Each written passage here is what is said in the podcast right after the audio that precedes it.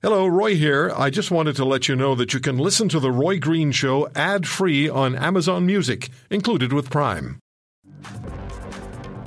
Let us feel the warmth of a new dawn, and above all, let us seize the promise of a brand new day. Merci, mes amis. Thank you, my friends. Merci, tout le monde. That's what I said the first thing when I woke up this morning. Let's seize the promise of a brand new day. That's, that, those words came right out of my mouth. As they do each morning when I wake up. I can't stop laughing at this. I, it's just, anyway, I, I really shouldn't, but I can't help it. Uh, Michael Taube, columnist for Troy Media and Looney Politics, contributor to the National Post and the Washington Times, was a speechwriter to former Prime Minister Stephen Harper, joins us for his biweekly review of what's going on in the world of politics, and sometimes we'll talk sports as well. Michael, can you hear those words coming out of the mouth of Stephen Harper? My God. I was about to say, hey, I woke up to the same thing, too. Did um, you? It's catching. No. It's a virus. No. no, Stephen Harper would never say anything like that, and I can speak for him on that. I don't I'm think sure you can, yeah. yeah. Um, no, I mean, unfortunately, this is just, you know, very briefly, this is just the way Justin Trudeau is, and we know it. We've seen it since twenty fifteen. He's always this great Shakespearean actor, except he never practiced Shakespeare, and he probably doesn't know it very well either. But he's very dramatic. He likes to use very light, fluffy phrases. He likes to be positive and upbeat. We know that, you know, use of sunny ways from um, from Sir Wilfrid Laurier and other things. That's the way he is. This is his tone. And as annoying as it is, and I don't mind saying it, Roy, it's annoying. It is annoying. Uh, it's him. And that's the problem. This is the leader we've had. He's now been elected three times. God knows why, but that's the way democracy works. Sometimes you get the leaders yeah. that you want, and other times you sit and twiddle your thumbs and wait for the years to go by. Well, I mean, you write for the National Post, and there's a National Post column yesterday. fifty-five percent of Canadians are saying five days after the election they want him to re- resign. Yeah, I saw that. But it's also interesting, we've been discussing in the National Post, and other publications have been discussing it too, about Aaron O'Toole's future. Yeah, you wrote on that. Party leader. You wrote on that. More than two-thirds of party members are perfectly fine to keep him aboard. So it just depends. Okay, so uh, let's let's have a look. Let's get your perspective on this election that cost us a mere six hundred million dollars. And if we combine it with the one of two thousand nineteen, which was a five hundred two million dollars, we're just right. over one point one billion dollars for two elections in twenty-three months. Exactly. And what did we get? A near carbon copy of the twenty nineteen Parliament yes, in twenty twenty-one. Yeah. That's what yeah. we ended up with. Yeah. And again, you know, and I know it's simplistic, but we'll say it again. This is your money, ladies and gentlemen, those people who are listening. This is the taxpayers' money. It's not from the political parties. It's not from the, well, the wallets of Roy Green, Michael Taube, and others, because, God, we weren't going to pay for it. But it actually is from all of us in general. And what ultimately really happened? You know, we went through an election campaign, thirty-six days this year. Uh, no major issue really stuck for a long time. We had some controversies, whether it was mandatory vaccines, which had some controversial discussions within it, uh, guns, which had some controversial discussion within it, a little bit on the environment.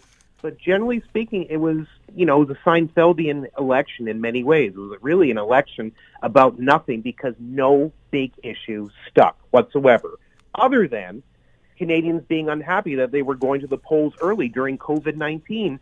But even then, and you probably saw it as well, Roy, we just did a very Canadian type thing. We were furious for a little while. We finally shrugged and just moved on. And that's basically the whole election in a nutshell. So over one point two billion, or roughly one point one something billion for nothing. Yeah. It's you know, I, I did a little uh, review, a little historic review, biographical review. I went back and looked at his dad's early record in Canadian politics. In nineteen sixty-eight, okay. he was elected with an overwhelming majority government. Trudeau mania right. had taken the country by storm. Yeah. So compare nineteen sixty-eight to two thousand fifteen. Trudeau Senior, Trudeau Junior, both elected with majority governments. Mm-hmm. Four years later, there's another election for for each of them. And guess what? They're both returned with minority governments. Right. And twenty-three months after that, there's another election, which resulted for Trudeau Senior in a majority government, for Trudeau Junior this past Monday, a minority government. So I think Mister Trudeau Junior was trying to just relive the history of his dad, it didn't work out for him. Oh, yeah, he definitely tries to emulate him as much as he often says. And I forget the interview, but it was last year or so, Roy, where he basically said that he was not as familiar with his father's political history, even though he had been attached to the hip, lived with him at twenty-four Sussex, and quite frankly, even though he was younger, he was part of that circle. So for him to say that, it may be true, it may not be true, but there's no question that he's tried to follow in his father's giant footsteps. And you're right, not only has he had two consecutive minorities, what history will always maintain and remember, which is kind of fascinating, he is the first prime minister not just to have two consecutive minorities, but two consecutive minorities when he actually lost the popular vote both times, which is quite fascinating. And it's on a downward trend. Yes, it is. To imagine that you're running the country with thirty-two point six percent roughly percentage of the vote, which means that, you know, almost, it's incredible, almost sixty-five percent almost of the country is opposed to you, sixty-four point four to be exact. But it's crazy to believe, uh, sorry, sixty-seven point four, but it's crazy to believe that this is what's governing the country. But under our first-past-the-post system, this is the way it operates. It's just unusual. But you're right. I mean, if you compare the two, certainly Pierre Elliott Trudeau was more successful in terms of the way he handled campaigns, the way he handled strategy, communications, and the election result than his son. But then again, as much as I dislike Pierre Trudeau and would never have voted for him, he was a real political animal. He was an intelligent guy. He was strategic. He knew what to do, what to say, and how to run a campaign. His son doesn't. Yeah. Now, you wrote in, in your piece in the National Post, you, you wrote about Aaron O'Toole and the leadership of the Conservative Party. I think it's uh, predictable that when an opposition leader doesn't win an election, there are going to be voices within the parliament, within the party, calling for a new leadership, or at least a leadership review, and the Conservatives right. are really good at that. So, Michael, tell us what, what the, the essence of your column was. Sure. Well, the essence of my column is, as I directly said, is I believe that Aaron O'Toole should remain the Conservative Party leader, not because, excuse me, he ran a perfect campaign. He most certainly didn't. There were mistakes.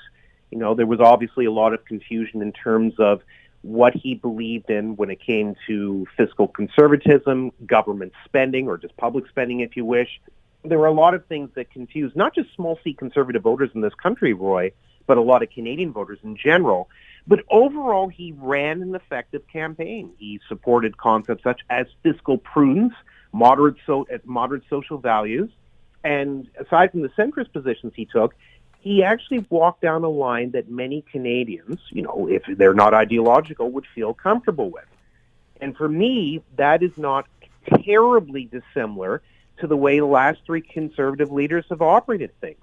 Mister Harper, Stephen Harper, my old friend and boss, Andrew Scheer, the previous Conservative leader, and Mister O'Toole all operated on a model uh, similar to what's called incremental conservatism, which basically means that you're taking a moderate or a proper balance of fiscal and social conservative policies, not only to appeal just to party members, which is your main focus in, initially, but also to average Canadians, which is the way, obviously, you operate in an election. Now, Stephen Harper obviously used it the most successfully. He won three consecutive governments, two minorities and one majority. Andrew Scheer struggled with it because he couldn't really properly define, at least in my view, his own social conservative values, the party's social conservative values, and the country's as well. Mm-hmm. And Aaron O'Toole, because of the centrist policies he took, he actually walked away from the core plank of fiscal conservatism, which has obviously been not just an important part of the incremental conservatism, but the Conservative Party in general. But overall, I think O'Toole ran a good campaign. I really do. And I'm always of the belief that party leaders get two kicks at the can to win an election, or two chances to win an election. You know, there are leaders such as Mister Scheer, Stéphane Dion, Michael Ignatieff. They didn't. But generally speaking, historically, that's the way it works. All right. Plus, very quickly, the Conservatives, if they continue to have a model where it looks like their party leader sort of operates under a revolving door policy, when they operate, you know, when they lead for a couple of years, they go into election, they don't accomplish what they want, and then people get furious behind the scenes and turf them out, that doesn't make the Conservative Party politically viable. No, it doesn't, and it doesn't make it attractive either. No, it really doesn't. So yeah. For me, Aaron O'Toole basically has to take some of the things he did effectively on the campaign, but then finally go in to start to borrow concepts and ideas that other conservative leaders like Australia's Scott Morrison, the yeah. Republican Party in the yeah. United States, historical models from Margaret Thatcher, Helmut Kohl, Angela Merkel, if you want. You can even borrow a little bit from, you know, former U S President Donald Trump in the way that he rebuilt the relationship between the Republican Party okay. and the working class, which is what Mister O'Toole did. If you want to hear more, subscribe to The Roy Green Show on Apple Podcasts, Google Podcasts, Spotify, Stitcher, or wherever you find your favorites. And if you like what you hear, leave us a review and tell a friend. I'm Roy Green. Have a great weekend.